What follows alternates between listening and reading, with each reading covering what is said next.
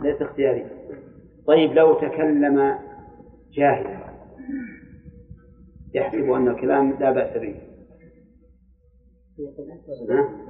أي الصحيح أنها لا تطول صلاته ودليل ذلك حديث معاذ بن الحكم رضي الله عنه حينما دخل مع النبي عليه الصلاة والسلام وهو يصلي بالناس فعطس رجل فقال الحمد لله فقال له معاوية يرحمك الله. فرماه الناس بأبصارهم ينظرون إليه فقال واثك لأمياه نعم رضي الله عنه. فجعلوا يضربون على أفخاذهم يسكتونه فسكت. ولما سلم الرسول صلى الله عليه وسلم دعاه قال معاوية بن حكم رضي الله عنه فبأبي وأمي ما رأيت معلما أحسن تعليما منه. والله ما كهرني ولا نهرني. وإنما قال إن هذه الصلاة لا يصح فيها شيء من كلام الناس إنما التكبير والتحميد وقراءة القرآن أو كما قال. ولم يأمره بالإعادة. ولو كان ذلك مبتلا لأمره بالإعادة كما أمر الذي كان لا يطمئن في صلاته أمره أن يعيد. طيب. وكذلك لو تكلم ناسيا. تكلم ناسيا. فإنه لا تبطل صلاته. طيب لو تكلم موسوسا. في بعض الناس موسوس. أتاه الشيطان ووسوس له ومع كثرة الوسوسة بدأ يتكلم. ما تقولون؟ مغلوب مغلوب على أمره. يعني بعض الناس والعياذ بالله يعني الشيطان ينطق وهو ما أراد لا سيما فيما يتعلق في مسألة الطلاق. دائما يجي ناس يستفتون يقول إنه طلق زوجته غصبا عليه. ما أراد لكن أجرى الشيطان على لسان هذا الكلام. فالمهم أن الكلام لا يبطل الصلاة إلا إذا كان من عالم ذاكر غير مغلوب عليه. فأما إذا كان عن جاهل عن جهل أو نسيان أو غلبة فإنه لا يبطل. لأن هناك قاعدة عند أهل العلم يقولون إن فعل المحظور مع العذر لا أثر له ولا يترتب عليه شيء. كل المحظورات كل المحظورات مع العذر لا يترتب عليها شيء. وهذه قاعدة تنفعك هنا وفي غيره. حتى محظورة الإحرام حتى الجماع. لو جامع الإنسان قبل التحلل الأول ناسيا أو جاهلا نعم فإن حجه صحيح وليس عليه شيء. لأن هذه قاعدة يعني مؤسسة على أصل وهو قوله تعالى ربنا لا تؤاخذنا إن نسينا وأخطأنا. وقوله وليس عليكم جناح فيما أخطأتم به ولكن ما تعمد القلوب. وقوله في الصيد ومن قتله منكم متعمدا. فكل المحظورات إذا فعل الإنسان عنه. وهو معلوم فيه فيها فإنه لا أثر لها ولا حكم لها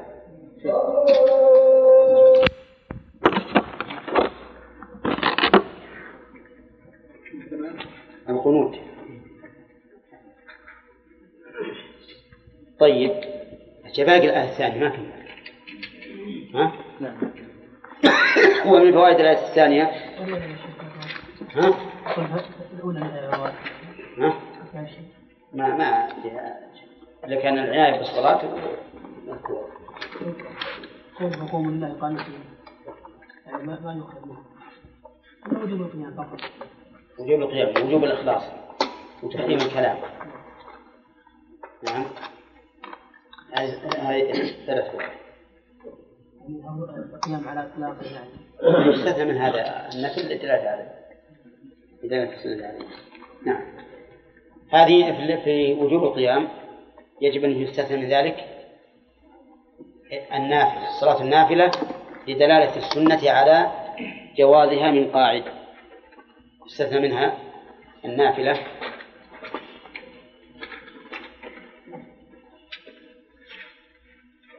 هذا إذا جعلنا الصلوات حافظ على الصلوات عامة إن جعلناها خاصة بالفرائض ها؟ فلا استثناء. نعم. يستثنى منها لا. مدى الطارئ يستثنى منها إيش؟ النافلة. لدلالة السنة على جوازها من قاعد. إلا أن يكون المراد بالصلوات الفرائض فلا استثناء.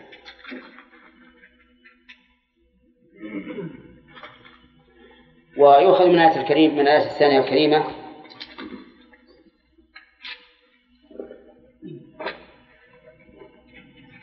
سعة رحمة الله عز وجل. لقوله فإن خفتم فرجال أو ركبان. وأن هذا الدين يسر لأن هذا من التيسير على العباد. ويستفاد منها أيضا جواز الحركة الكثيرة للضرورة. لقوله فرجالا لأن الراجل سوف يتحرك حركة كثيرة المشي.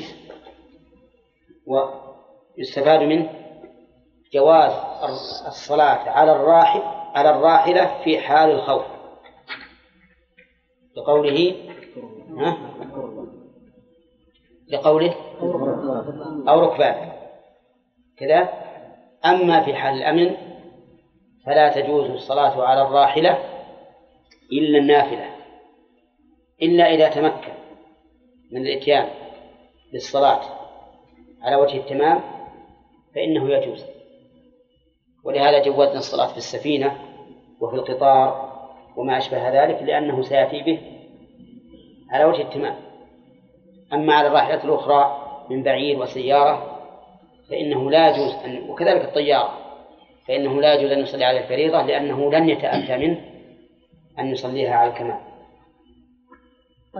يا شيخ ما يتمكن يأتي منها على التمام إذا تمكنت تقوم وتركع وتسجد فذاك. فات الوقت. لكن ما تفعل. أما إذا خفت خروج الوقت تصلي على أي حال يا أخي؟ ما هي واردة. إذا خاف الإنسان خروج الوقت يصلي على أي حال له مضطجع. وفي أي مكان. طيب. و وقوله ويستفاد من الآية الكريمة أيضا أنه يجب على المرء القيام بالطاعة على التمام متى زال متى زال العذر. أنه يجب عليه أن يقوم بالطاعة أو بالعبادة على التمام متى زال العذر. لقوله فإذا أمنتم فاذكروا الله كما علمكم ما لم تكونوا تعلمون. ومن فوائدها أيضا أن الصلاة من الذكر. لقوله تعالى فاذكروا الله. والكلام هنا نعم في الصلاة. ومن فوائدها أيضا بيان منة الله علينا في العلم لقوله كما علمكم ما لم تكونوا تعلمون. ومن فوائدها أيضا بيان نقص الإنسان لكون الأصل لكون الأصل فيه الجهل. حيث قال ما لم تكونوا تعلمون. فالأصل في الإنسان الجهل حتى يعلمه يعلمه الله عز وجل. ويستفاد من الآية الكريمة أيضا الرد على على القدرية. الذين يقولون إن الإنسان مستقل بعمله وعلمه. وقوله كما علمكم والرد على الجبرية أيضا لتوجيه الأوامر إلى الإنسان كقول حافظوا وفاذكروا الله وما أشبهه لأننا لو قلنا بأن العبد مجبور صار توجيه الخطاب إليه من تكليف ما لا يطاق ولا يمكن تطبيقه وهل يستفاد منها وجوب صلاة الجماعة؟ نعم. لا. إن قلنا يستفاد وجوب الجماعة وأن الخطاب هذا موجه للجميع صار معناه أن الخائف الواحد لا يصلي راجلا ولا راكبا. ولكن هذه كسائر الخطابات توجه للعموم وإن كانت تتناول الفرق. ثم قال تعالى مبتدأ درس الليل. هذا نعم. السؤال على الاستقبال قبل حالة الضرورة إي نعم.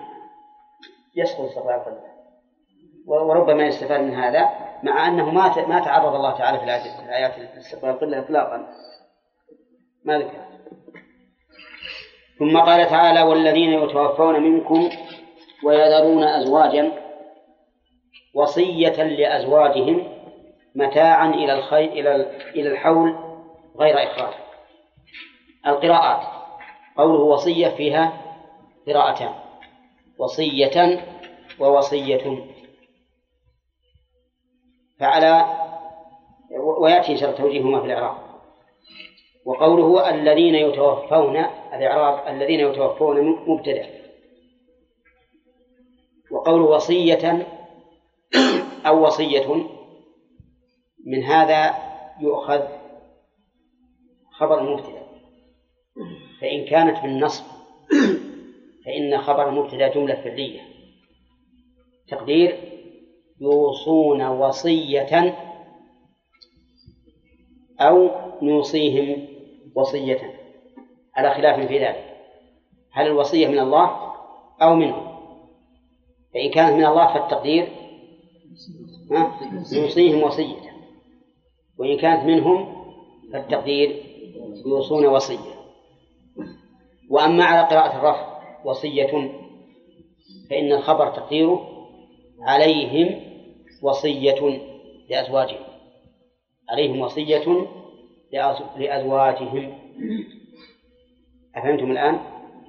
أين الرابط؟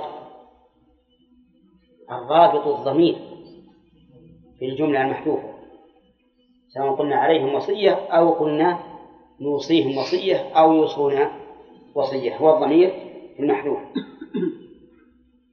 وقوله متاعا إلى الحول متاعا هذه مصدر لفعل محذوف. مصدر لفعل محذوف. التقدير يمتعوهن يمتعونهن.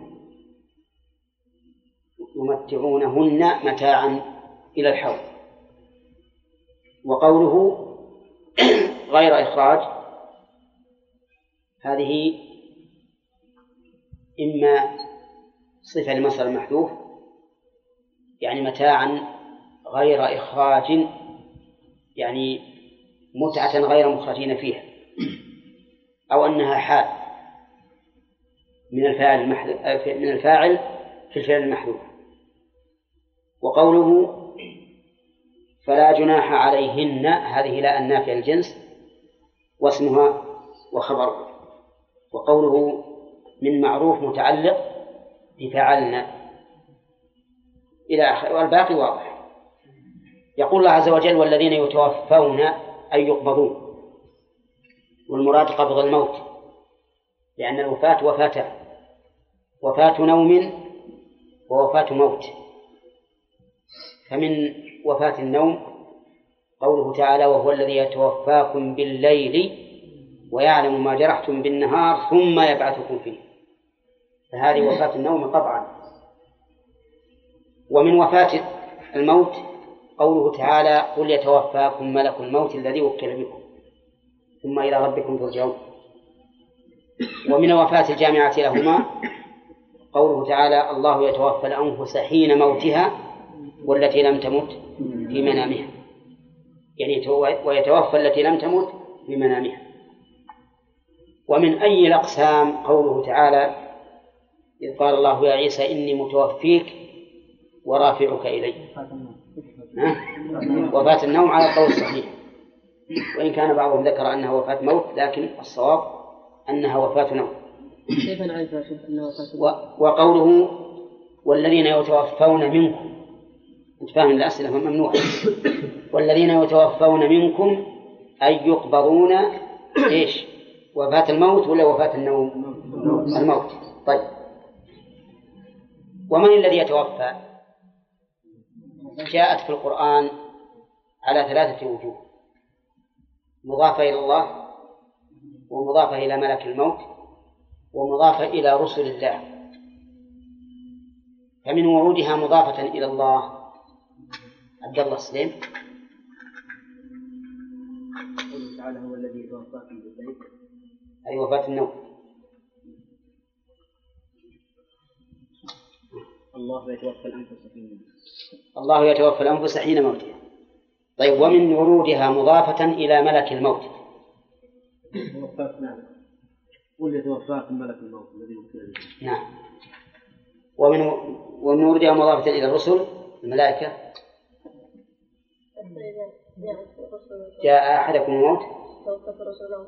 نعم. توفته رسلنا وهم لا يفرطون فهل في هذا تناقض؟ الجواب لا. لأنه لا تناقض في كلام الله وكلام رسوله صلى الله صلى الله عليه وسلم.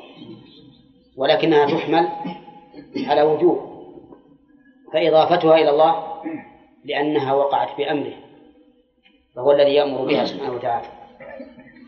وإذا كان الأمر يتوقف على أمر إذا كان الشيء يتوقف على أمر آمر فإنه ينسب إليه. ولهذا نقول بنى فلان قصره أي أمر ببنائه. يقال بنى عمرو بن العاص مدينة الفسطاط أي أمر ببنائها. وأما إضافتها إلى ملك الموت فلأنه هو الذي يقبض الروح. وأما إضافتها إلى الملائكة فلأنهم أعوان ملك الموت. فإما أن يكون المراد بالملائكة الذين يعالجون الروح حتى تخرج وتبلغ الحلقوم ثم يقبضها ملك الموت أو أن المراد بهم الملائكة الذين يقبضونها من ملك الموت. لأنها تنزل عند الاحتضار ملائكة إلى الميت ملائكة رحمة وملائكة عذاب. ثم يقبض ملك الموت الروح ويعطي ويعطيها هؤلاء الملائكة الذين نزلوا إذن الآية هنا مبنية المجهول. يتوفون فتعم كل هذه الوجوه. وقوله منكم الخطاب لعموم الأمة وليس خاصا بالصحابة رضي الله عنهم لأن القرآن يا عبد الله نزل للجميع إلى يوم القيامة. فالخطاب الموجود فيه عام لكل الأمة. وقوله ويذرون أزواجا معطوف على قوله يتوفون ومعنى يذرون يتركون. وقول أزواجا يعني أزواجا لهم وهو جمع زوج. والزوج للشيء ما كان مزدوجا معه مختلطا معه. وكذلك يقال للشف زوجا لأنه يجعل الواحد اثنين. وقوله وصية لأزواجهم اختلف فيها العلماء. هل المعنى وصية منهم لأزواجهم؟ أو وصية من الله لهم يوصون لأزواجهم. وبينهما فرق. فإذا قلنا وصية لأزواجهم أي أنهم هم يوصون لأزواجهم صار المعنى أنهم أنه يلزمهم أن يوصوا لأزواجهم. إذا قلنا التقدير عليهم وصية. يكون عليهم وصية لأزواجهم. وصية نعم يوصون وصية خبرية جملة خبرية بمعنى الأمر. وإذا قلنا وصية من الله للأزواج فالمعنى أن الله أوصاهم بذلك والله تعالى يوصي كما قال الله تبارك وتعالى في في آيات الفرائض وصية من الله. ها؟ ويوصيكم الله بأولادكم. نعم. وقوله متاعا إلى الحول نعم لأزواجهم الزوجات متاعا إلى الحول يعني أنهم يوصون بأن يمتعون إلى الحول بالنفقة والكسوة. وأما السكنى فأفادها قوله غير إخراج. غير إخراج. وقوله غير إخراج من أين؟ الميت قد مات ولكن غير إخراج من الورثة الذين يرثون المال بعده ومنه البيت الذي تسكنه آه، المرأة زوجة وقوله متاعا إلى الحول أي إلى السنة من من موته إلى أن يأتي عليه الحول. والمراد بالسنة هنا السنة الهلالية لأنها هي المواقيت الشرعية. كما قال الله تعالى يسألونك عن الأهلة قل هي مواقيت للناس والحج.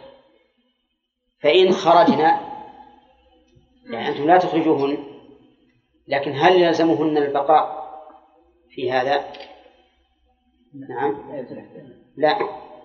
ولهذا قال فإن خرجنا فلا جناح عليهن فيما فعلن في أنفسهن معروف. فلا جناح عليكم فيما فعلن في أنفسهن من معروف. إن خرجنا قبل الحول فلا إثم عليكم لأن الخيار لهن. ولكن لا بد أن يكون ما, فعل ما, ما تفعله هؤلاء النساء بالمعروف الذي يقره الشرع وتقره العادة. فلو خرجت من البيت على وجه منكر كما لو خرجت متبرجة متطيبة تتعرض للفتن فهل علينا جناح ولا لا؟ نعم لأن الله قيدها بالمعروف والله عزيز حكيم. عزيز أي ذو عزة والعزيز من أسماء الله سبحانه وتعالى. ومعناه أنه عزيز في ملكه عزيز في قدره عزيز في امتناعه عزيز في ملكه غالب لا يغلب عزيز في قدره يعني عظيم القدر وعزيز في امتناعه أي يمتنع أن يناله السوء. وأما الأول فإن منه قول فإن منه قوله تعالى يقولون لئن رجعنا إلى المدينة ليخرجن الأعز منها الأذل. يعني الأعز في ماذا؟ في الغلبة في الغلبة والقهر. قال الله تعالى ولله العزة ولرسوله. وأما الثاني الذي هو عزة القدر فمثل أن تقول لصاحبك أنت عزيز علي. يعني ها؟ أنك غال علي وذو قدر في نفسي وأما الثالث وهو الامتناع فإن منه قولهم هذه أرض عزاز. عزاز يعني شديدة قوية. وعندنا في اللغة العامية يقول هذه أرض عزا عزا يعطونا ألف أي أي قوية. فهو سبحانه وتعالى ممتنع أن يناله السوء. هذا هو معنى العزة كما أشار إليها ابن القيم رحمه الله في النونية وقال فالعز حينئذ ثلاث معاني طيب وأما الحكيم فقد تقدم لنا أنه مأخوذ من الحكم والحكمة. الحكم والحكمة. فعلى أنه مأخوذ من الحكم يكون حكيم بمعنى حاكم وعلى أنه مأخوذ من الحكمة يكون حكيم بمعنى محكم. نعم. طيب. أما حكيم بمعنى حاكم فهي كثيرة في اللغة العربية ولا تحتاج إلى شواهد لأنها معروفة. وأما حكيم بمعنى محكم فإن فعيلا تأتي بمعنى مفعل. كما في قول الشاعر أمن ريحانة الداعي السميع؟ يؤرقني وأصحابي هجور فالسميع هنا بمعنى المسمع. إذا فالحكيم بمعنى المحكم. يعني الذي أحكم كل شيء. أحكم كل شيء حكم به. أي أتقنه ووضعه بحيث لا يكون فيه نقص ولا خلل. ولهذا قيل إن الحكمة هي وضع الشيء في مواضعه مع الإتقان والإجادة. وضع الشيء في مواضعه مع الإتقان والإجادة. نحن قلنا الآن إن الله إن حكيم بمعنى حاكم وبمعنى محكم. والحكم حكم الله عز وجل كوني وشرعي. فمن فمن الشرع قوله تعالى أفحكم الجاهلية يبغون أفحكم الجاهلية يبغون ومن أحسن من الله حكما لقوم يؤمنون. هذا إيش؟ هذا شرع. وكذلك قوله تعالى في سورة الممتحنة لما ذكر ما يجب نحو المهاجرات قال ذلكم حكم الله يحكم بينكم. هذا حكم شرعي. ومن الحكم الكوني قول أحد إخوة يوسف فلن أبرح الأرض حتى يأذن لي أبي أو يحكم الله لي. يعني حكم شرعي ولا ولا قدري؟ حكم قدري. لأن الحكم الشرعي هو غير ممنوع شرعا محكوم له بأن يبرح الأرض. لكنه يريد حكما كونيا يا محمد نور طيب وقوله أليس الله بأحكم الحاكمين المراد به؟ يشملهما. يشملهما جميعا. فهو أحكم الحاكمين كونا وأحكم الحاكمين شرعا. طيب ثم نعود فنقول إن الحكمة تتعلق بكل من النوعين أي من الحكم الكوني والشرعي. فحكمة الله تعالى ملازمة لحكمه. الكوني والشرعي ثم نقول مرة ثانية الحكمة. إن الحكمة لها صورة ولها غاية. فالصورة معناه أن يكون هذا الشيء على هذا الوجه المعين. والغاية أن يكون الغاية منه غاية حميدة يحمد عليها الحاكم. وهذا ثابت لله عز وجل في الحكمين ولا لا؟ ثابت في الحكمين.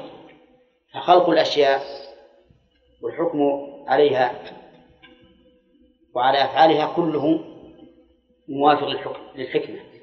ثم الغاية من هذا الخلق أيضا موافق موافقة للحكمة. هذا هو تفسير الآية الكريمة وإعرابها وقراءاتها. أما فوائدها فيستفاد منها عدة أمور.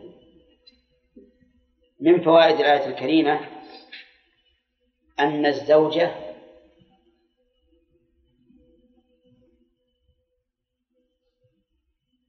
تبقى زوجيتها حتى بعد الموت. انتبه.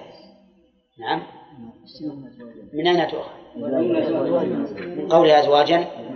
ألا يقول قائل إن المراد باعتبار ما كان ها؟ خلاف الأصل؟ طيب إذا قال إذا قلتم تبقى زوجة يرد علينا إشكال أنها لا تحل لأحد بعده. مقيدة لإيش؟ أو بانتهاء العدة. طيب. ويدل لذلك أن المرأة إذا مات زوجها جاز أن تغسله. ولو كانت أحكام الزوجية آه، يعني منقطعة ما جاز لها أن أن تغسل زوجها. طيب. ومن فوائد الآية الكريمة أن أن الزوج يوصي بوصية من الله لزوجته بعد موته أن تبقى في بيته سنة كاملة وينفق عليها من تركته. نعم. أولى أن الزوج يوصي لزوجه لزوجته بوصية من الله. أنا قلت هكذا عشان تشمل القراءتين. يوصي بوصية من الله آه، قصدي علشان يشمل المعنيين. يوصي لزوجته بوصية من الله. أن تبقى في بيته لمدة سنة كاملة. نعم. وينفق عليها من إيش؟ من تركته. هذا ما تفيده الآية. فهل هذا الحكم منسوخ؟ لأن لدينا الآن حكمين. الحكم الأول أنها تأخذ شيئا من ماله إلى مدة سنة. والحكم الثاني أنها تتربص بمقتضى وصيته لمدة سنة. طوال. اختلف العلماء في هذه الآية. فمنهم من قال إنها منسوخة في الأمرين. ومنهم من قال إنها منسوخة في في في في وصية المال. ومنهم من قال إنها غير منسوخة فيهما. فهذه ثلاثة أقوال منسوخة في الأمرين. غير منسوخة فيهما منسوخة في المال دون غيره. طيب نشوف. الذين قالوا إنها منسوخة فيهما قالوا أما أما البقاء في البيت لمدة سنة فقد نسخ بقوله تعالى فيما سبق. والذين يتوفون منكم ويذرون أزواجا يتربصن بأنفسهن أربعة أشهر وعشرة.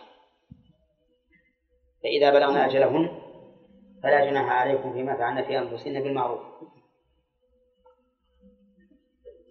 وهذا مذهب جمهور وهذا قول جمهور المفسرين. وعليه يدل الحديث الذي في البخاري.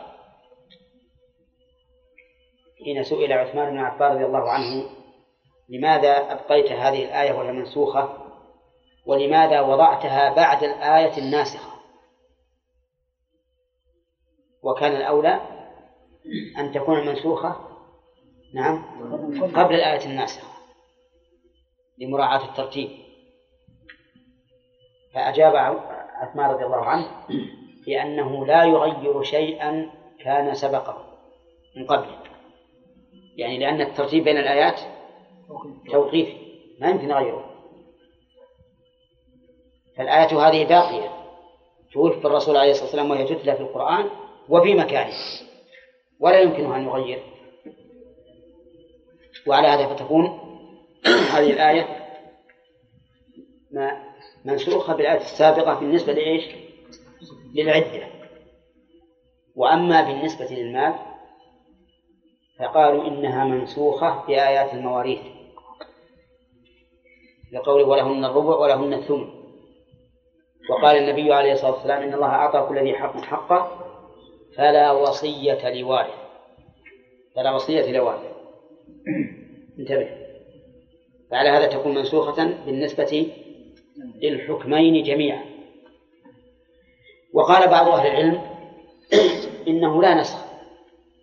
إنه لا نسخ. في الموضعين.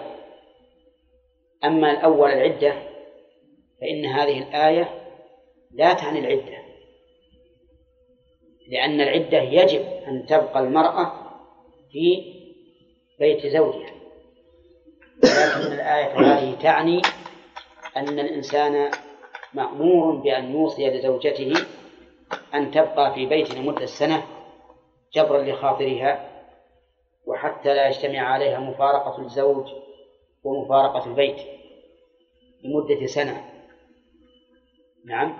وكانوا في الجاهلية تبقى المرأة بعد الوفاة سنة كاملة ما تتزوج ولا تخرج من بيتها وليست في بيتها أيضا وإنما تكون في حفش صغير كوخ صغير في وسط البيت وتبقى لا لا تتطهر ولا تأخذ فضلاتها فضلاتها ها شعورها وأظافرها وأوساخها ونتن حيضها. كل ذلك يبقى لمدة سنة. وإذا انتهت السنة وخرجت جاءوا لها بشيء من الحيوان. طير عصفور أي شيء من الحيوان. وقالوا تمحشي به تمحشي به. يقول في الحديث فقل ما تمحشت في شيء إلا مات. بشيء إلا مات. وش السبب؟ من الرائحة الكريهة ثم تخرج وتأخذ بعرة. بعرة. بعرة بعير وتأخذها وترمي بها. ولهذا قال النبي عليه الصلاة والسلام قد كانت إحداكن ترمي بالبعرة على رأس الحوض. إشارة إلى أي شيء؟ إلى أن جميع هذه الأشياء التي جرت عليها هي أهون علي من رمي هذه البعرة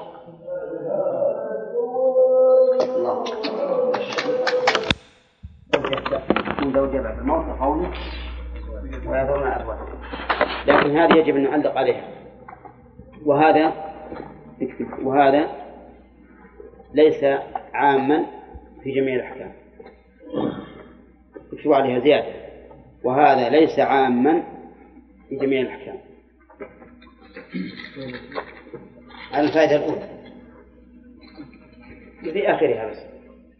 وهذا ليس عاما في جميع الأحكام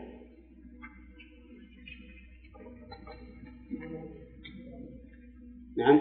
وتنقطع أيضا. وتنقطع الصلة بتمام العدة.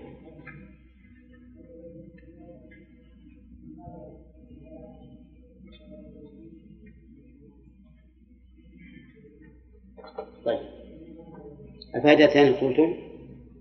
أن الزوج يوصي يوصي بوصية من الله لزوجته. ها؟ أن الزوج يوصي بوصية من الله لزوجته بعد موته. نعم. أن تبقى في بيته سنة كاملة وينفق عليها من تركته. نعم. بعد؟ نعم. و... و... ونحن قلنا يوصي بوصية من الله. قلت هذا لأجل أن تشمل المعنيين. ثم ذكرنا قلنا هل هذا ما تفيده الآية. فهل هذا الحكم منسوخ؟ الحكمين. الحكم الأول أنها تأخذ شيئا من ماله لمدة سنة والحكم الثاني أنها تتربص بمقتضى وصيته لمدة أصل سنة. هل هذا الحكم منسوخ في الحكمين؟ في خلاف ما كان يفعله إذا كانت تبقى المرأة السنة الثانية ما زوجة ولا تكون في بيتها وإنما في حكم صغير في البلد حكم صغير وسط البلد وقد وسط البيت. طيب.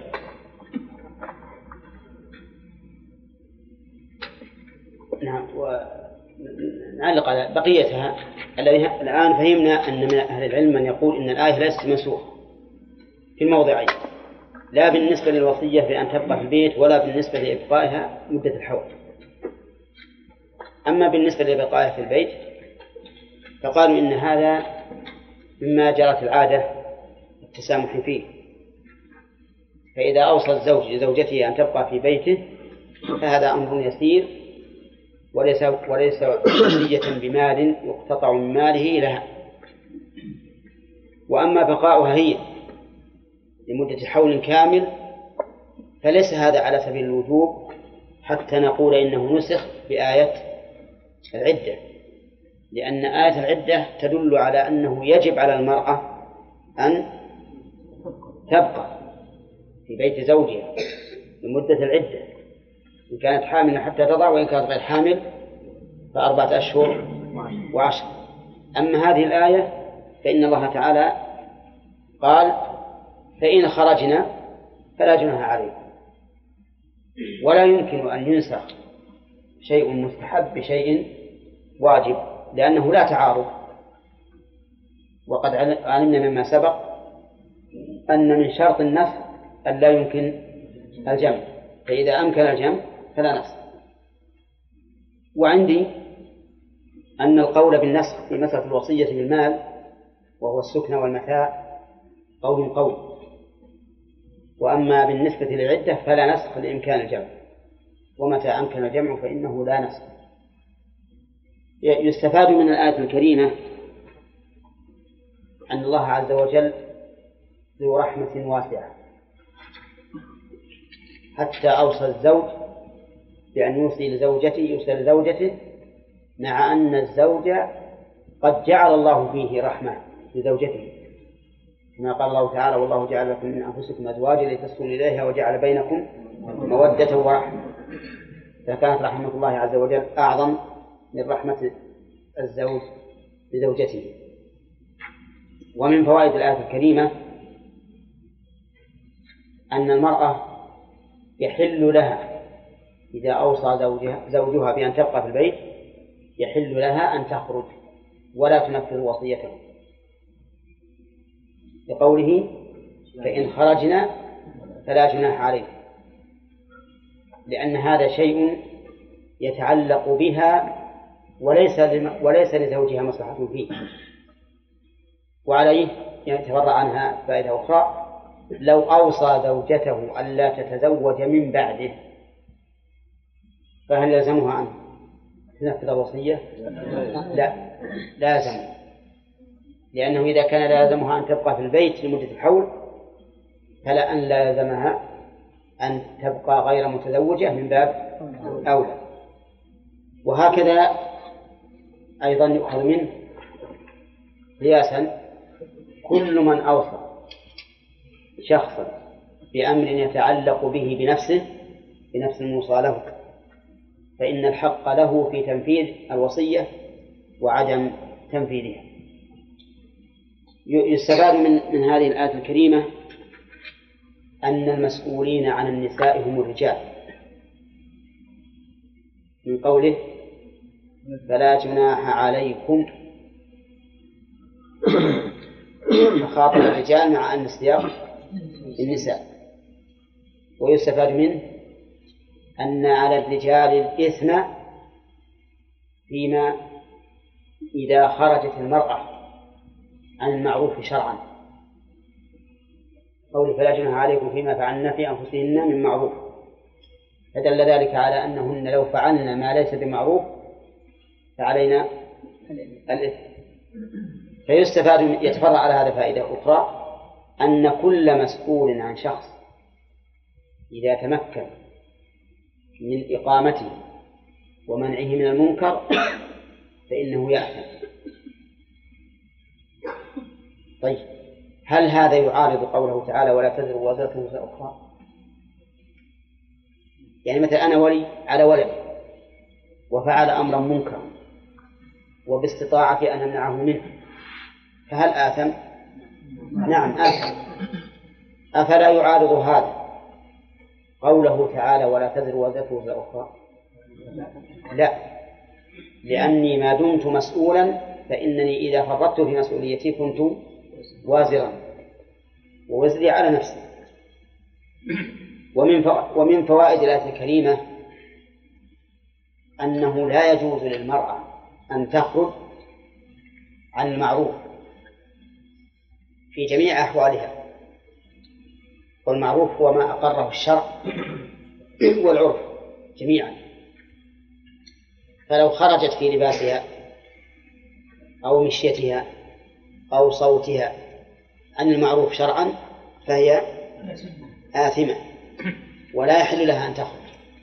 وعلينا إذا خرجت أو حاولت الخروج علينا أن نردعها.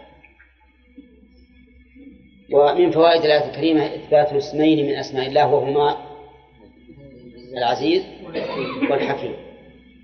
وإثبات ما تضمناه من صفة سواء كان ذلك عن طريق اللزوم أو المطابقة أو التضمن. وقد مر علينا قاعدة مهمة في ذلك وهي أن كل اسم من أسماء الله فهو متضمن لصفة ولا عكس. فليس كل صفة متضمنة لاسم وذلك لأن أسماء الله وأسماء رسوله وأسماء كلامه كلها أسماء مشتقة من معانيها. بخلاف أسماء الإنسان مثلا فإنها قد فإنها ليست مشتقة من معانيها. قد نسمي رجلا بعبد الله وهو عبد للشيطان من أكبر عباد الله. وقد نسمي هذا الرجل محمدا وهو مذمم. ليس فيه خصلة حميدة. لكن أسماء الله ورسوله والقرآن كلها أسماء ذات تحمل معانيها. وحينئذ نقول كل اسم فهو متضمن لصفة. وقد تكون صفة واحدة أو صفتان أو أكثر كما مر علينا. ومن ومن فوائد الآية إثبات العزة والحكمة على سبيل الإطلاق. على سبيل الإطلاق. لأن الله أطلق. قال عزيز. وقال حكيم. فيكون عزيزا في كل حال وحكيما كذلك في كل حال. ثم قال عز وجل مبتدأ اليوم وللمطلقات متاع بالمعروف حقا على المتقين. وللمطلقات متاع الجملة هنا مكونة من مبتدأ وخبر. الخبر مقدم للمطلقات والمبتدأ مؤخر وهو قوله متاع بالمعروف ومن ثم ساغ الابتداء به وهو وهو نكرة. لأنه يجوز الابتداء بالنكرة إذا تأخر المبتدأ. وقوله حقا حقا. هذه مصدر.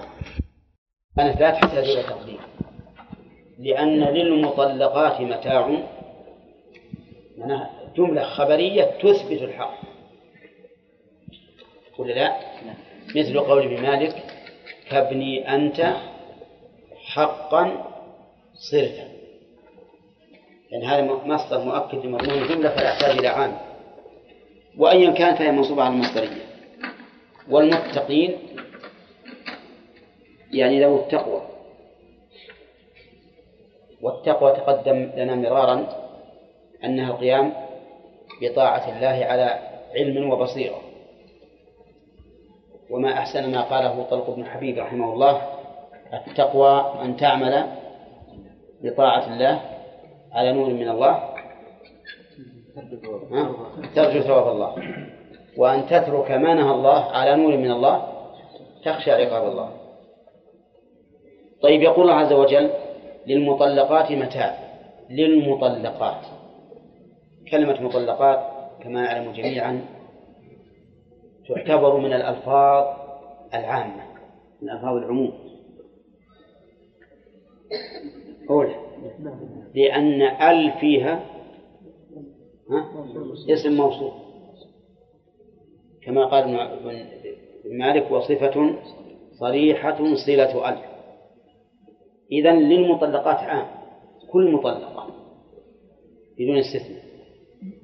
ومتاع يعني ما ما تتمتع به من لباس وغيره.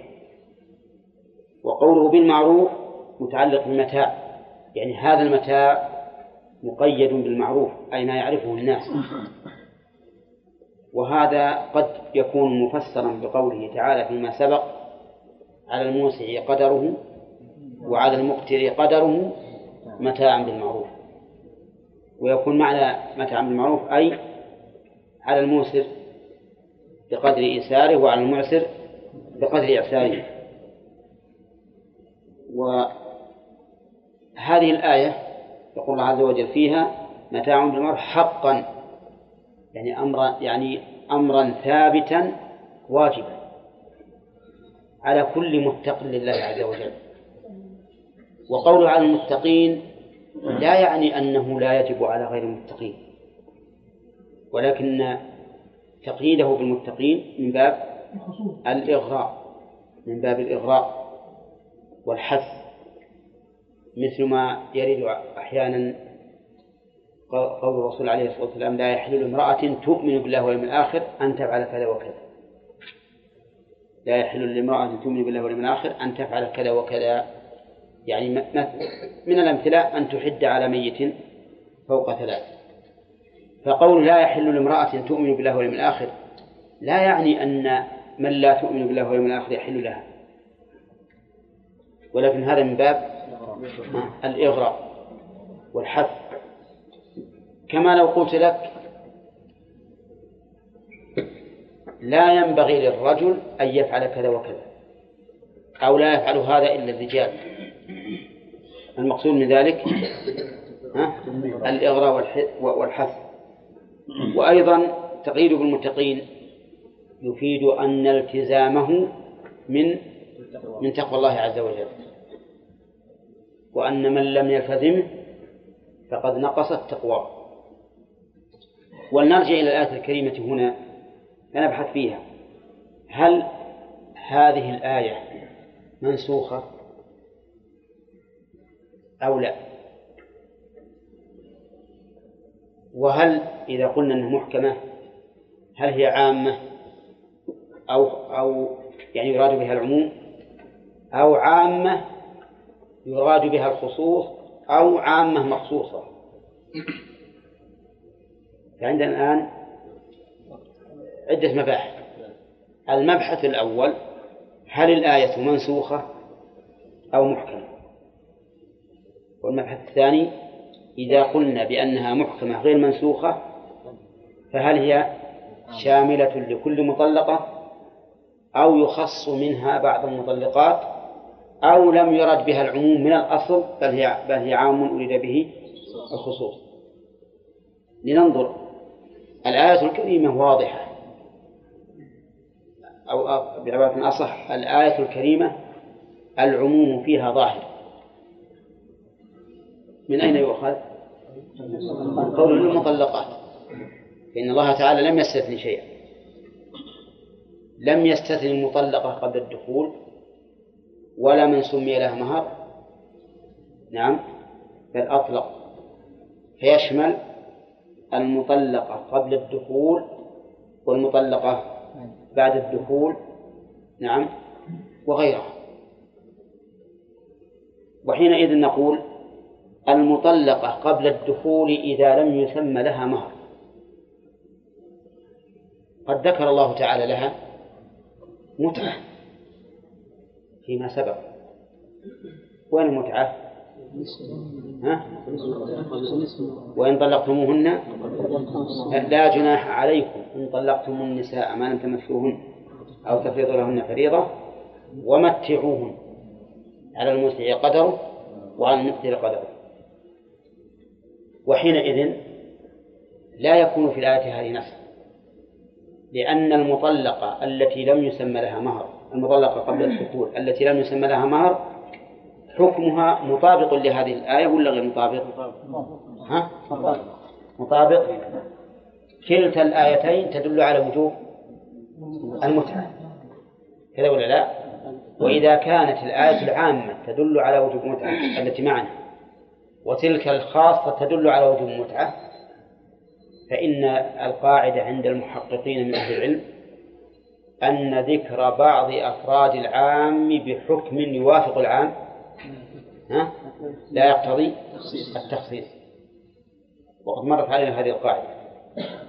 وعليه فتكون الآية السابقة ومتعوهن على المسيء قدره تكون فردا من أفراد ها؟ هذه الآية. وحينئذ لا إشكال فيه طيب. المطلقة قبل الدخول التي فرض لها. التي فرض لها وش الواجب لها؟ نصف ما فرضتم وإن طلقتموهن من قبل أن تمسوهن وقد فرضتم لهن فريضة فنصف ما فرضتم إلا أن يعفو طيب هل يجب عليها يجب على زوجها أن يمتعها مع تنصيف المهر؟ أو يقال إنه لما سمي المهر صارت المتعة هنا نصف المهر. ما تقولون ها؟ لأن نصف المهر متعة لا شك. لا سيما في وقتنا هذا إذا صار المهر أربعين ألف مثلا كم يكون نصفه؟ عشرين متعة ما شاء الله. حصل ثياب وطعام وكل شيء. نعم. نعم ربما نقول هكذا. ونقول إن من طلقت قبل الدخول وقد سمي لها مهر فإنه يكتفى بنصف المهر عن المتعة. طيب إذا قلنا بذلك فهل تكون مخالفة لهذه الآية أو موافقة؟ لكن لما كان المهر فيها مقدرا اكتفي بالتقدير وهو نصف. نعم. نعم. إن قلت أنها موافقة فلا إشكال. وإن قلت إنها مخالفة فحينئذ تكون هذه الآية عامة لكن خصصت بماذا؟ بمن طلقت قبل الدخول وقد سمي لها مهر الرابعة طلقت بعد الدخول. الثالثة طلقت بعد الدخول وقد سمي لها المهر سمي لها المهر نعم. تدخل في هذا. تدخل في الآية؟ نعم. طيب. إذا قلنا تدخل في الآية معناه أنه يجب عليه مهرها وتمتيعها. فإن كانت قد قبضت المهر فوجوب التمتيع ظاهر. وإن كانت لم تقبض صار معناه يلزم بما سماه وش بعد وبالمتعة. فيلزم بأمرين ولكن هذا مشكل. لأننا نقول إذا كنتم تقولون إن المطلقة قبل الدخول المفروض لها لا يلزمها إلا ما قدر الله لها وهو النصف فإن المطلقة بعد الدخول لازمه لازم زوج لها إلا ما سمى لها. وهو قياس واضح في نعم وهو قياس واضح لأنه لا فرق بين ما قبل الدخول وما بعده. أما إذا كان قد سلمها المهر وأنفقت فهذه قد نقول بوجوب المتعة بوجوب المتعة ولكن الجمهور على أنه ليس بواجب التمتيع في هذه الحالة ويحملون الآية على الاستحباب. وحمل الآية على الاستحباب لا شك أنه بعيد من الصواب. لأن هذه الآية كما تشاهدون فيها تؤكد وجوب المتعة من ثلاثة أوجه. قوله للمطلقات متاع. وإذا كان لها فمن يجب عليه أن أقوم بحقه. والثاني قال حقا والثالث على المتقين. كيف نقول هذا مستحب؟ ولهذا ذهب شيخ الإسلام ابن تيمية رحمه الله إلى أن المتعة واجبة حتى في هذه الصورة. حتى في من طلقت بعد الدخول وسمي لها مهر وقال أن الآية هذه صريحة ولا فيها نسخ. طيب الرابعة من طلقت بعد الدخول ولم يسمى لها مهر طلقت بعد الدخول ولم يسمى لها مهر ما الواجب؟ المتعة واجبة. لا شك فيه ولكن ما هي المتعة؟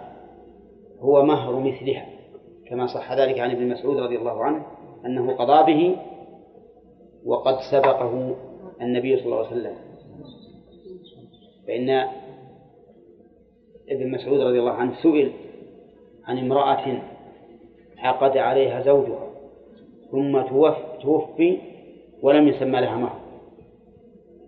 فقال لها مهر نسائها ولها الميراث وعليها العدة. فقام رجل فقال قضى النبي صلى الله عليه وسلم في بروع بنت واشق امرأة منا بمثل ما قضيت. وعلى هذا هذه الرابعة التي طلقها زوجها بعد الدخول ولم يسمي لها مهر ماذا يجب لها؟ يجب لها مهر المثل وهو متعة. هذا هو ما تقتضي هذه الآية هذه الآية. فصار المطلقات الآن أربع. اثنتان قبل الدخول واثنتان بعد الدخول. وفي و وكل منه نعم. اثنتان قبل الدخول واحدة سمي لها مهر والثانية لم يسمى اثنتان بعد الدخول واحدة سمي لها مهر والثانية لم يسمى. بقي خامسة. وهي من؟ شرط في عقدها نفي المهر. بأن قال قبلت النكاح على شرط أن لا مهر عليه. فما تقول في هذا؟ إيه، في في هذا خلاف. المشهور من المذهب أن الفاسد هو الشرط. وإذا فسد الشرط صار وجوده كالعدم. وصارت كأنها امرأة مفوضة يعني لم يسمى لها مهر ويجب لها حينئذ مهر المثل. واختار شيخ الإسلام ابن تيمية أن النكاح باطل غير صحيح لأن الله إنما أحل لنا ما سوى المحرمات بشرط أن نبتغي بالمال. قال وأحل لكم ما وراء ذلكم أن تبتغوا بأموالكم. ولأنه إذا شرط نفي المهر صار حقيقة الأمر أنه هبة والهبة من خصائص النبي صلى الله عليه وسلم. وقوله أقرب إلى الصواب وعلى هذا فإن كان لم يدخل بها كان لم يدخل بها أعيد العقد من جديد. أعيد العقد من جديد. وإن كان قد دخل بها فرق بينهما ووجب لها مهر المثل بوطئها إن كان قد وطأها ويعاد العقد على رأي الشيخ الإسلام ابن تيمية. فالحاصل الآن أننا عرفنا أن المطلقات أربع خمس. المطلقات خمس وهذه الأخيرة عرفت من نعم. وكان بعد الدخول فلها مهر المثل هو التي طلقت ولم يسمى لها مهر. فلها المتعة. عرفتم؟ وجوبا. معلوم تقدم من وجوبا. لكن ذكروا أثرا لو صح لكان واضحا. أن رجلا لما نزلت الآية الأولى متعوهن بالمعروف على المسع قدره. وعلى المقتر قدره متاعا بالمعروف حقا على المحسنين. قال رجل إن الله تعالى جعلها إحسانا. إن شئت متعت وإن شئت لم أمتع فأنزل الله هنا وللمطلقات متاع بالمعروف حقا على المتقين. فأوجبه الله. فهؤلاء يقولون إن الآية عامة. نعم. أريد بها الخصوص. شيخ الإسلام رحمه الله يرى أنها عامة في كل مطلقة وأنها واجبة. هذا أحد قوليه. والقول الثاني عامة لكل مطلقة وواجبة إلا في من طلقت قبل الدخول وقد فرض لها. لأن الله بين ما, ما الذي يجب له وهو نصف المهر. عرفتم؟ ونحن إذا نظرنا إلى الآية الكريمة وظاهرها وجدنا أنها عامة. وأن حتى التي طلقت قبل الدخول وقد فرض لها فلها نصف مهرها فرضا وتمتع بما زاد عليه بناء على هذه الآية. هذا ظاهر الآية. لكنه مشكل أن التقدير بالنصف معناه أنه حد فاصل ما في متعة. وعلى هذا فنقول ما قدر ما قدره الشارع اقتصرنا عليه. وما لم يقدره فإننا نضيف إليه المتعة. فإذا طلق قبل الدخول وقد فرض لها إيش؟ النصف. قبل الدخول ولم يفرض المتعة. باتفاق الآيتين ولا لا؟ باتفاق الآيتين. بعد الدخول وقد فرض لها الكل. المهر يعني. المهر كاملا. وهل تجب المتعة؟ تنبني على الخلاف في هذه المسألة. ولو قيل إنه يفرق بينما إذا كان المهر لم يقبض فإن إقباضها إياه عند الطلاق يغنيها عن المتعة. أو كان قد قبض وأنفقت فإن المتعة واجبة. لو قيل بهذا القول لكان له وجه. الرابعة من؟ طلقت. بعد الدخول ولم يفرض لها. فلها فهذه لها مهر المثل وقد نقول إنه يستغنى بها عن عن المتعة. لأنهما حقان ماليان واجبان بسبب واحد. ف أو على الأقل بسببين لكن اتفقا فوجب الاقتصار على واحد منهما. أما إذا قلنا إنها مستحبة وأنها عامة فإنه يشكل على ذلك قوله للمطلقات. اللام للاستحقاق. وقوله حقا. وقوله على المتقين. هنا لكل مطلقة الذين. ها؟ كذلك. كذلك يبين الله لكم آياته لعلكم تعقلون. كذلك أي مثل ذلك البيان. فالكاف إذن في محل المفعول المطلق في محل المفعول المطلق. وعامله قوله يبين أي مثل ذلك السابق مثل ذلك البيان السابق يبين الله لكم آياته. ومعنى البيان التوضيح. التوضيح. أن الله يوضحه حتى لا يبقى فيه خفاء. وقوله لكم يحتمل أن اللام للتعدية تعدية الفعل يبين ويحتمل أن تكون اللام للتعليل أي يبين الآيات لأجلكم حتى تتبين لكم وتتضح. وقوله آياته يشمل الآيات الكونية والشرعية. فإن الله سبحانه وتعالى بين لنا من آياته الكونية والشرعية ما لا يبقى معه أدنى شبهة في أن هذه الآيات علامات علامات واضحة على وجود الله عز وجل وعلى ما له من حكمة ورحمة وقدرة. ولقد حدثني رجل عن شخص كان في نزهة. مع أصحاب له. وكانوا والعياذ بالله قد اعتادوا أن يشربوا المسكر فدخل إلى البلد ذات ليلة وخرج إليهم بقوارير من المسكر فلما خرج من البلد وجد الأرض ممطرة فمشى غير بعيد فإذا الأرض يابسة ما فيها مطر.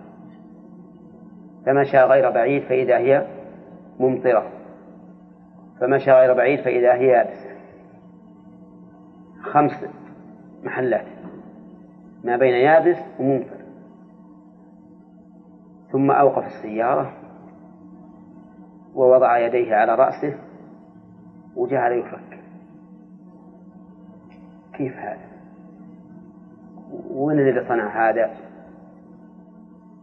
فألقى الله الإيمان في قلبه. سبحان الله العظيم. فأخذ القوارير فكسرها. ثم ذهب إلى صحبه لما وصل إليهم وإذا هم ينتظرونه بفارغ الصبر. ويقول الله يعافيك يا ابو فلان يا ابو فلان صيحت علينا أبطيت علينا وما أشبه ذلك. فقال لهم نعم ابطيت عليكم وأنا رأيت كذا وكذا وهداني الله عز وجل وهذه قواريركم مكسرة. فمن وافقني على ما فعلت فهو صاحب صاحبي. ومن, ومن لم يوافقني فلا أرى عينه بعد ذلك.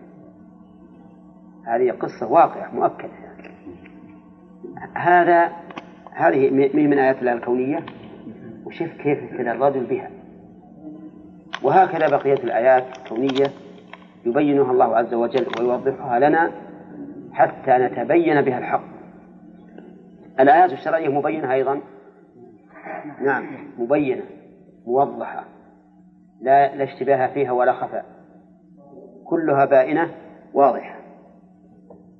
وقول لعلكم تشكرون لعل هنا للتعليل تعقلون.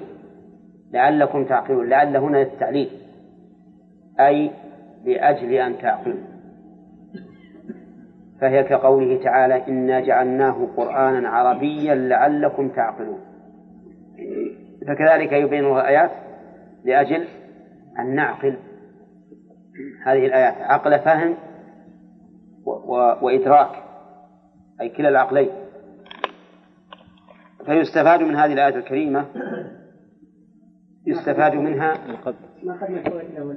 إيش؟ ما أخذنا الفوائد حق الآية. إي طيب. كل الآيات السابقة. إيه. من والذين يتوفون منكم والمطلقات بس الوجه الثاني اللي إيه. طيب. يستفاد من الآية الكريمة. وللمطلقات متاع بالمعروف. وجوب المتعة. لكل مطلقة. ووجه ذلك إيش؟ العموم في قوله وللمطلقات إلا أن بعض أهل العلم قال إن هذا عام أريد به الخاص. عام أريد به الخاص. ف... وما ما هو الخاص الذي أريد به؟ قال الخاص الذي أريد به هي من طلقت قبل الدخول ولم يسمى لها مهر. وعلى رأيه تكون هذه الآية توكيدا للآية السابقة. تكون توكيدا للآية السابقة فقط. ولم تأتي بزيادة معنى. أما على ظاهرها فقد أخذ بها شيخ الإسلام رحمه الله في موضع من كلامه. وفي موضع آخر قال إنها تجب المتعة لكل مطلقة إلا من طلقت قبل الدخول ولم وقد فرض لها فإن لها نصف المهر. نعم. ويستفاد من الآية من الآية الكريمة أنه ينبغي تأكيد الحقوق التي قد تتهاون النفوس بها. من أين تؤخذ؟ من قول حقا على المتقين. ويستفاد منها أيضا أنه ينبغي ذكر الأوصاف التي تحمل الإنسان على الفعل أو بعبارة أصح تحمل الإنسان على الامتثال فعلا في المأمور وتركا في المحمود من أين تؤخذ؟ من قوله على المتقين لأن تعليق ذلك بالمتقين دليل على أن خلاف ذلك مخالف للتقوى. على أن عدم القيام به مخالف للتقوى وأن القيام به من التقوى. نعم. وأما الآية الثانية فمن فوائدها إظهار منة الله على عباده ببيان الآيات لقوله كذلك يبين. ومن فوائدها أيضا أن مسائل النكاح والطلاق قد تكون خافية على الإنسان قد يخفى على الإنسان حكمتها. لأن الله لأن الله جعل بيان ذلك إليه فقال كذلك يبين الله لكم آياته. ومن فوائد الآية الكريمة الرد على المفوضة أهل التجهيل وعلى أهل التحريف الذين يسمون أنفسهم بأهل التأويل. من أين تؤخذ؟ يبين من قوله يبين الله لكم آياته. لأن أهل التفويض وهم أهل التشهير يقولون إننا إن الله تعالى لم يبين ما ما أراد في آيات الصفات وأحاديثها. وأن هذه الآيات والأحاديث بمنزلة الحروف الهجائية التي لا يفهم معناها. وفيها رد على على أهل التحريف كيف ذلك؟ ها؟ لأن أهل التحريف يقولون إن الله لم يبين وإنما البيان ما ندركه نحن بماذا؟ بعقولنا فنقول لو كان المراد ما أر... ما ذكرتم لكان الله تعالى يبينه فلما لم يبين ما قلتم علم أنه ليس بمراد ومن فوائد الآية الكريمة الثناء على العقل. من أين تؤخذ؟ من قوله لعلكم تعقلون. لكن المراد به العقل الصريح السالم من الشبهات والشهوات. أما العقول غير غير الصريحة فليست بعقول بل هي أهواء. والله عز وجل يقول ولو اتبع الحق أهواءهم لفسدت السماوات والأرض. ومن فوائد الآية الكريمة إثبات العلة لأفعال الله. من أين تؤخذ؟ من قوله لعلكم تعقلون.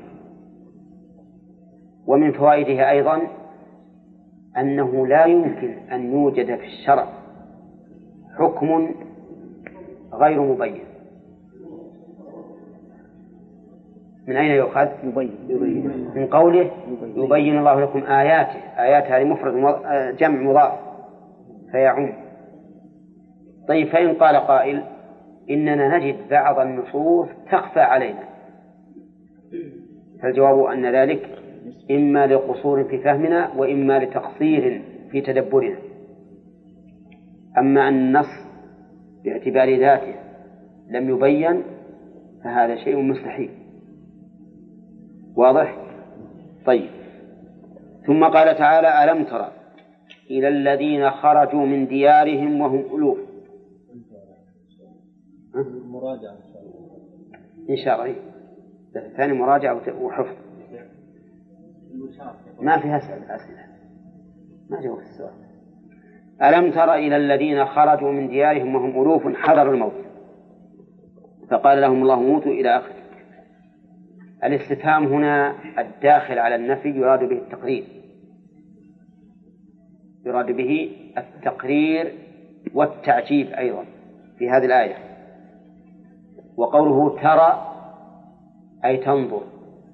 والخطاب إما لرسول الله صلى الله عليه وسلم أو لكل من يتأتى خطابه. وأيهما أحسن؟ الأخير. لأنه أعم. إلى الذين خرجوا من ديارهم وهم ألوف. خرجوا من ديارهم وهم ألوف حذر الموت. ولم يبين الله عز وجل من هؤلاء الذين خرجوا. فقيل إنهم من بني إسرائيل وقيل إنهم من غيرهم. والحقيقة أنه لا يهمنا جنس هؤلاء القوم وإنما الذي يهمنا إيش؟ القصة والقضية اللي وقعت. أما جنسهم لا يهم. وقول خرجوا من ديارهم أي من من بيوتهم وأحيائهم التي يأوون إليها وقول وهم ألوف الجملة في موضع نصب على الحال من الواو كلمة ألوف هي جمع كثرة ولا جمع قلة؟ كثرة ها؟ كثرة نشوف جمع القلة أربعة.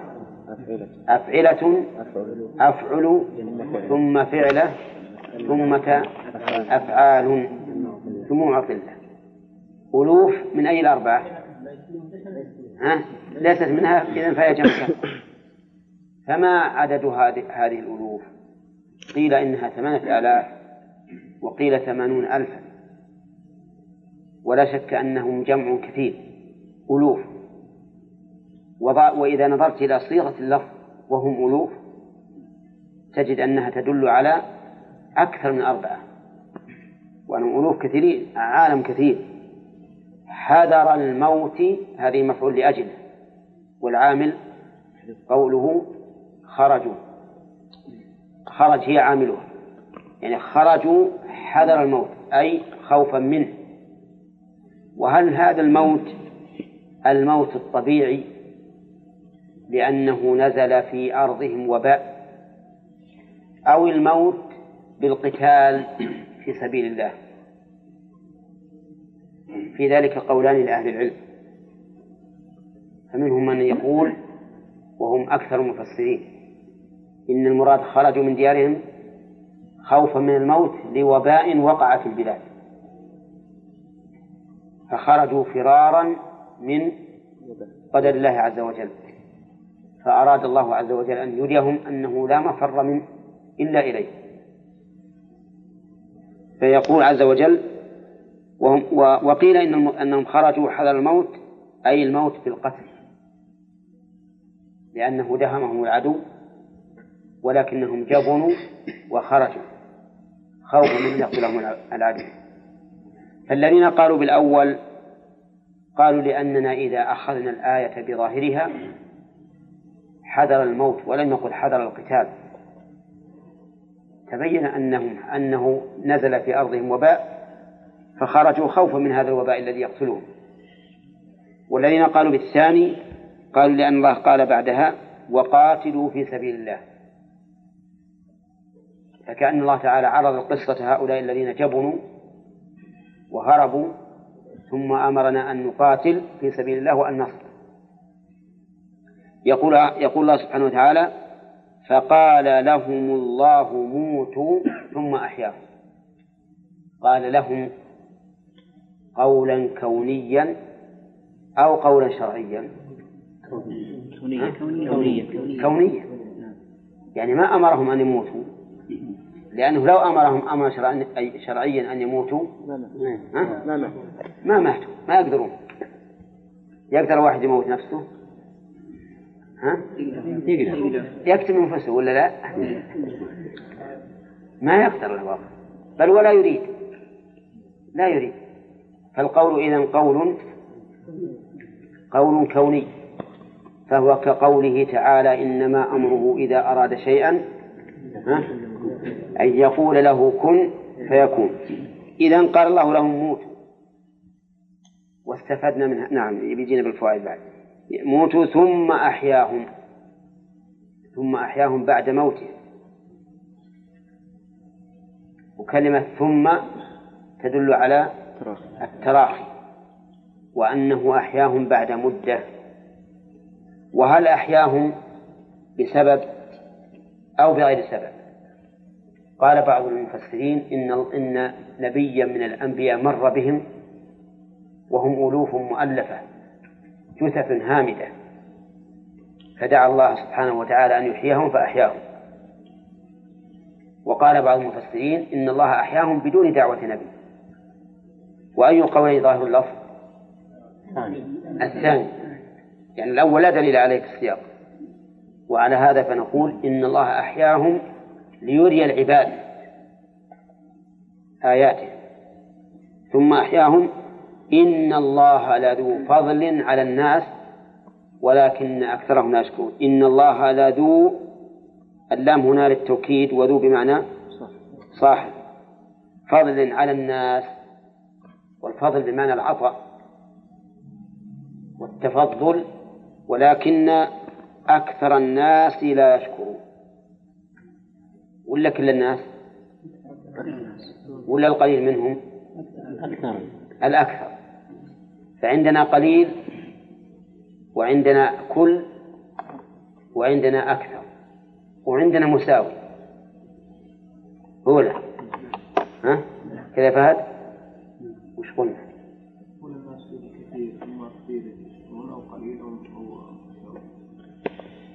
كثير أو أكثر؟ أو كل أو القليل. طيب أكثر الناس لا يشكرون. إذا في الناس من يشكر؟ نعم. ويدل على ذلك قوله تعالى وقليل من عبادي الشكور فإذا الأكثر يقابله القليل قليل من عبادي الشكور. هذه الآية الكريمة إذا قال قائل ما وجه الفضل فيها؟ نقول وجه الفضل أن الله تعالى أراد أرى عباده كمال سلطانه وأنه لا مفر منه. ولا شك أن هذا من فضل الله أن يدرك الله تعالى آياته وسلطانه وقدرته وحكمته ونقول أيضا فيها فضل آخر أن الله تعالى أنجاهم أنجاهم بعد أن أراهم تمام قدرته وسلطانه أنجاهم بماذا؟ بالإحياء فنجوا إما من الوباء على قول وإما من العدو على قول آخر وهذا فضل ولا لا؟ وهذا فضل. يستفاد من هذه الآية الكريمة عدة أمور. أولا أن قصة هؤلاء القوم كانت مشهورة. لأن قوله ألم ترى يدل على إيش؟ التقرير والتعجيل. وأن هذا أمر واقع. وانظر إلى أمثلتها في القرآن تجدها هكذا. ألم نشرح لك صدرك؟ نعم. معلوم ولا غير معلوم؟ معلوم. ألم نجعل له عينين؟ معلوم ولا غير معلوم؟ ألم ترى إلى ربك كيف مد الظل؟ معلوم. ألم ترى إلى ألم ترى إلى رب كيف فعل ربك بأصحاب الفيل؟ معلوم ولا لا؟ كل هذا أمر معلوم. فكأن هؤلاء القوم قصتهم مشهورة. معلومة. ولهذا جاءت بصيغة التقرير. ومن فوائد الآية الكريمة أنه لا يجوز للإنسان أن يفر من قدر الله. من أين يؤخذ؟ من قول الله ثم فقال لهم فقال لهم الله موتوا وقد ثبت في الصحيح أن النبي صلى الله عليه وسلم قال في الطاعون إذا سمعتم به في أرض فلا تقدموا عليه وإن وقع وأنتم فيها فلا تخرجوا منها فرارا منه فرارا منه. أما تخرج لسبب آخر فلا بأس. ومن فوائد الآية من فوائد الآية الكريمة تمام قدرة الله عز وجل. لقوله موتوا وماتوا ولا لا؟ ماتوا. إذا قوله ثم أحياهم. فيستفاد منها تمام قدرته بإماتة الحي وإحياء الميت. ومن فوائدها أن فيها دلالة على البعث يا عبد الله. فيها دلالة على البعث. وجهه؟ أن هؤلاء أحياهم بعد أن أماتهم. وقد ورد في هذه السورة بيان قدرة الله على إحياء الموتى في خمسة مواضع أظنها سبقت. الموضع الأول في قوم موسى. قوم موسى. أنهم أخذتهم الصاعقة وهم ينظرون ثم بعثهم الله بعد موتهم. والثانية قصة القتيل. الذي أمر الله تعالى أن تذبح بقرة ويضرب ببعضها فضربوه ببعضها فأحياه الله. والقصة الثالثة هذه.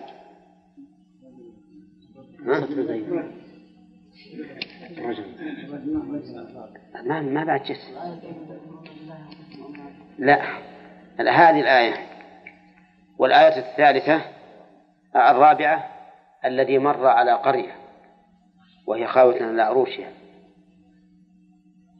فقال أن يحيي هذه الله بعد موتها فأماته الله مئة عام ثم بعثه. وستأتي إن شاء الله تعالى. والقصة الخامسة؟ ها؟ قصة إبراهيم. رب أرني كيف تحيي الموتى. قال أولم تؤمن؟ قال بلى ولكن ليطمئن قلبي. هذا في خمس حوادث في سورة واحدة كلها تثبت البعث وأن الله تعالى قادر على ذلك. طيب ويستفاد من من, الآية الكريمة أن بيان الله عز وجل آياته للناس وإنقاذهم من الهلاك من فضله. لقوله إن الله لذو فضل على الناس. ويستفاد منها أن لله نعمة على الكافر.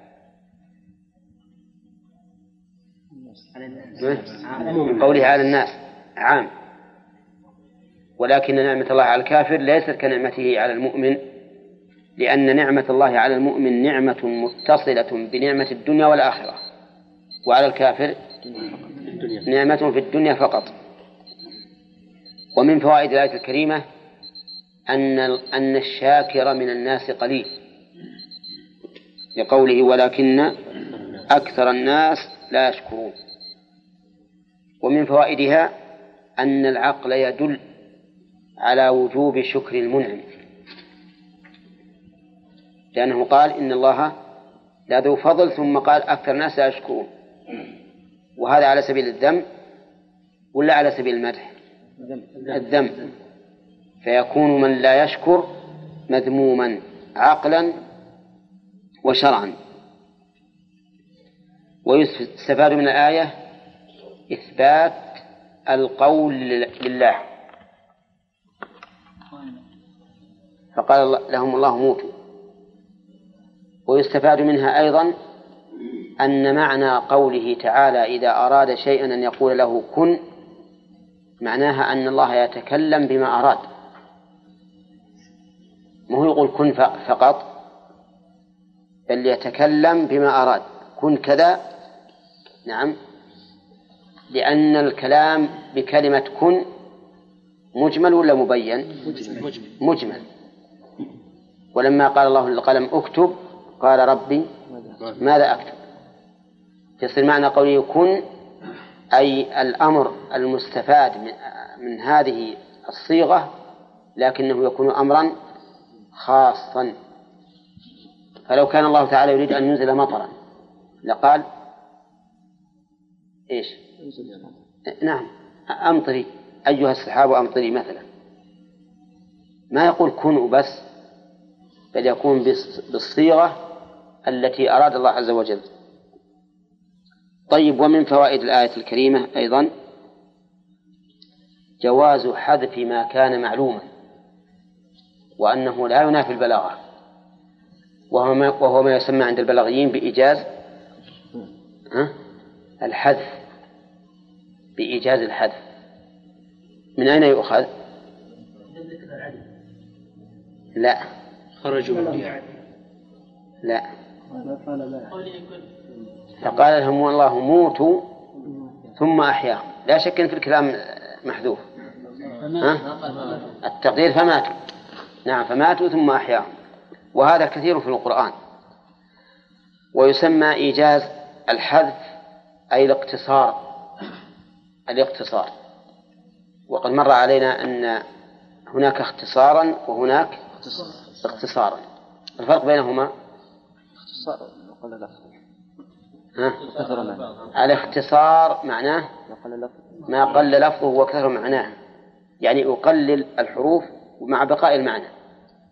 والاختصار أحذف بعض الشيء وأقتصر على بعضه. نعم. نعم.